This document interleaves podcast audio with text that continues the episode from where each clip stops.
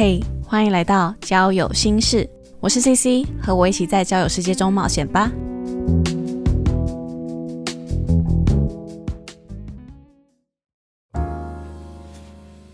Hello，大家好，我是 CC，终于到了久违的交友故事时间了。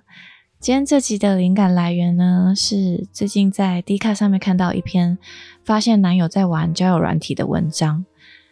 呃，其实我觉得还蛮难过的，因为 D 卡上面真的有蛮多类似的文章出现，好像过一段时间就会有一样的事情发生。不过我现在看到原 po 的更新是说，这件事情应该算是解决了，就是她发现男朋友在他们交往的期间。呃，男朋友使用交友软体，然后男生的态度也不是很 OK，所以袁婆已经请男生打包东西离开他的租屋处了。好，嗯，我看完这篇文章就会让我想到以前的感情。那今天这则故事呢，这一任他算是我第一次透过交友 App 认识的。其实那时候的我还没有什么恋爱经历，就也不太懂得说要怎么跟男友建立共识。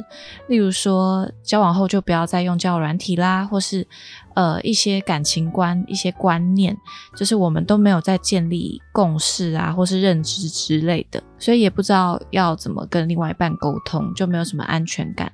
我那时候呢，就是趁他睡觉的时候偷看他的手机。那时候他在我们交往期间，手机就是出现了一些怪怪的讯息。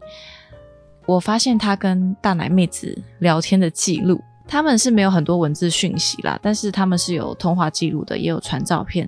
这这这到底是什么意思啊？因为我当下看到的时候非常震惊，而且那个惊讶是你的脑袋会一片空白。我不知道这是什么意思诶，这到底是发生了什么事情？就一整个资讯量很大的感觉，然后也不知道现在应该要做些什么。这件事情啊，我就一直闷在心里。我我不知道怎么开口跟男友提，但很明显，我就是有一整个礼拜，我都我都不是很想理他这样子。那男朋友就一直逼我讲出来，我闷不住了，就开始说：“你自己做了什么事情，你自己心里清楚。”那时候我说话逻辑也不太通顺，讲话都颠三倒四的，脑袋很混乱，不知道在讲什么东西。我就说，为什么你会在网络上跟不认识的女生聊天？但结果呢，男朋友他就是在那边打哈哈，讲一些呃，我觉得是很低智商的谎言，就对了，就是我我没有办法接受，这反而会让我。更生气，那当然，他看到我越来越气，那他也很生气，他就骂我说：“我怎么可以偷看他手机？”他就是一直紧咬着这一点不放。那我记得，我记得那时候我都有很清楚跟他讲说，我不喜欢他这个行为，我也不希望再看到再发生什么的。之后我就会开始责怪自己，说我是不是不够好？为什么会让你想要在网络上找其他女生？你有什么事情？你有什么问题？你需要我有改进的，你都可以跟我说这样子。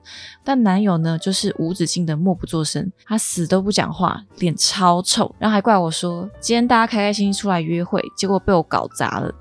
那他也完全没有要道歉的意思，他的态度摆明了就是他先从打哈哈，然后到恼羞，就是骂你不尊重他的隐私，然后再就是到臭脸沉默，就完全不是我会有预期的反应就对了。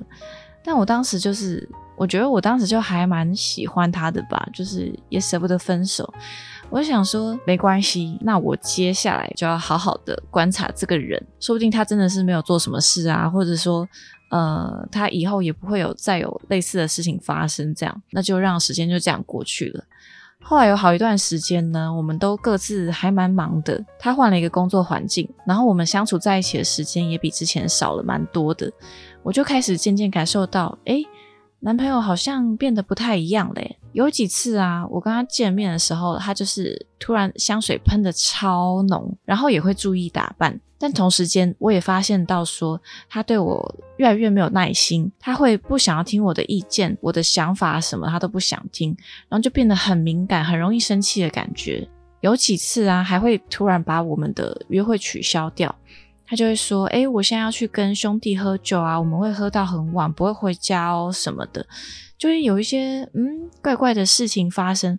可那时候我也没有很清楚的意识到这些事情，我只是觉得说，哎，这些看似不太是问题的小事，好像也不需要特别去吵啊。就我也不想要让他觉得说我是一个很难搞的女生这样子。但是这之中其实还有发生一些不太让我信任他的事情，嗯，这边我就不多提了，要不然这集我怕会太长。后来有一次我跟他去旅行，我又趁他累到睡得不省人事的时候，跑去偷翻他的手机。这一次我看他手机已经是隔了上次那件事情还蛮久之后了，就是这一段时间我都没有再翻他的手机过。但是不知道为什么我这次就是突然心血来潮，我就是想要看，然后我就发现他的赖里面多了好多好多我不认识的女生的账号，点进去一看这些讯息，哇不得了，很精彩。我男友跟那些女生聊内容都不是他会跟我聊的东西。我那时候就开始有点发现，说，哎，男友好像有另外一面，他的这一面跟我的世界、跟我的认知是不太一样的，但我不知道该怎么面对，而且我就是我，我没有办法理解，我理解不了。那等他隔天睡醒起来，我就一样是不理他。他一看到我不理他，他还先跟我说：“你有什么事情，你最好赶快自己招供出来哦。”我想说，拜托你才要招供吧。反正他的态度就是从头烂到尾，就是他怎么样都不觉得自己有任何问题，他也不道歉，然后他会说他没有做过对不起我的事情。我会说，那你跟这些女生聊都是什么？他说，哦，那只是讲好玩的啊，都只是嘴炮而已。那时候我们还在旅行当中哦，我就一直吵着说我要分手，讲到后来他就开始慢慢哭着说对不起，他知道错了什么的。然后我第一次看到他哭，第一次看到他这样，我就马上心软，马上接受他了。没事之后，我就问他说：“那所以这些 LINE 上面的女生到底都是从哪里来的？”他就说：“哦，我就下载交友软体呀，我就是玩探探这样子。”这件事情过了没有多久之后，我发现我自己心里还是没有办法释怀，因为男友举止就是还是让我觉得很奇怪，然后我们也很常吵架。我直觉，我第六感就是觉得说他有问题，他就是不对劲。于是乎，第三次我又开始翻了他的手机，然后我就开始调出他近期下载过哪些软体。果不其然，果然就发现说真的有，但是不是探探，他是用其他的交友软体。然后我就看这个他最后上线的时间，就是我跟他当天见面的前几分钟，他才赶快把这个软体删掉。我这次真的是已经直接死心了，我就还跑进去他的交软体里面改他的自我介绍，我就改成说什么我是已经有女友还来玩交友的渣男什么的。反正这次我真的是冷静了很多。之后我还有翻出一些其他的记录，我就发现说他真的有做出对不起我的事情。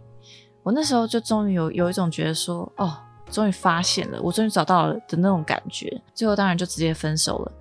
还好这次分手后，我就蛮快就走出来的。呃，那现在我回头再过去看呢，我就会觉得说，其实我们两个本身的认知啊、价值观就很不一样。但那时候的我完全没有意识到，我也完全不知道。我现在就会知道说，哦，我是精神跟肉体出轨都没有办法接受的人。如果对方只是在交友软体上跟网友抒发心情、抒发情绪，这种我也还是会很担心，我也没有办法接受。然后当时我跟那任男朋友，我们就是没有办法好好的互相沟通交流，大家都很不成熟。也因为我把自己局限在那个状态里面，当然事情就会一直发生，导致说我心里始终都没有办法真正的信任对方，而且一直偷看人家手机，就真的是很不 OK、很可怕的行为。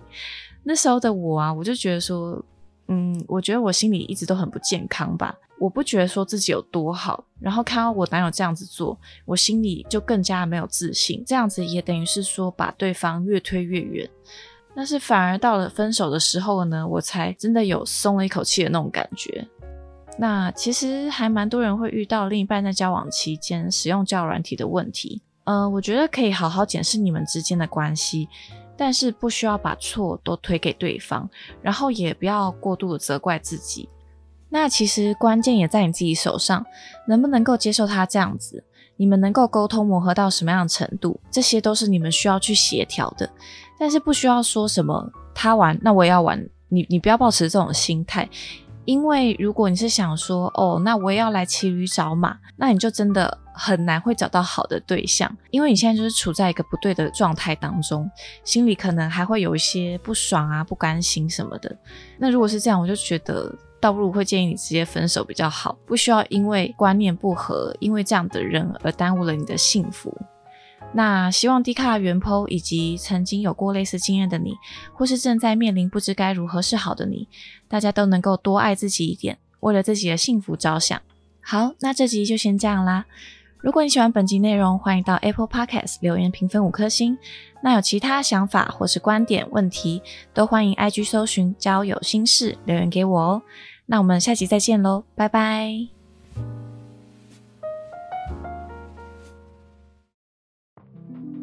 Hello，感谢各位今天的收听。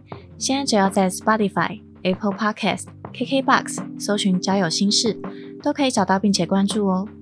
Instagram 搜寻 O D D I A R Y 底线 CC，能够收到交友心事的最新通知以及日常花絮。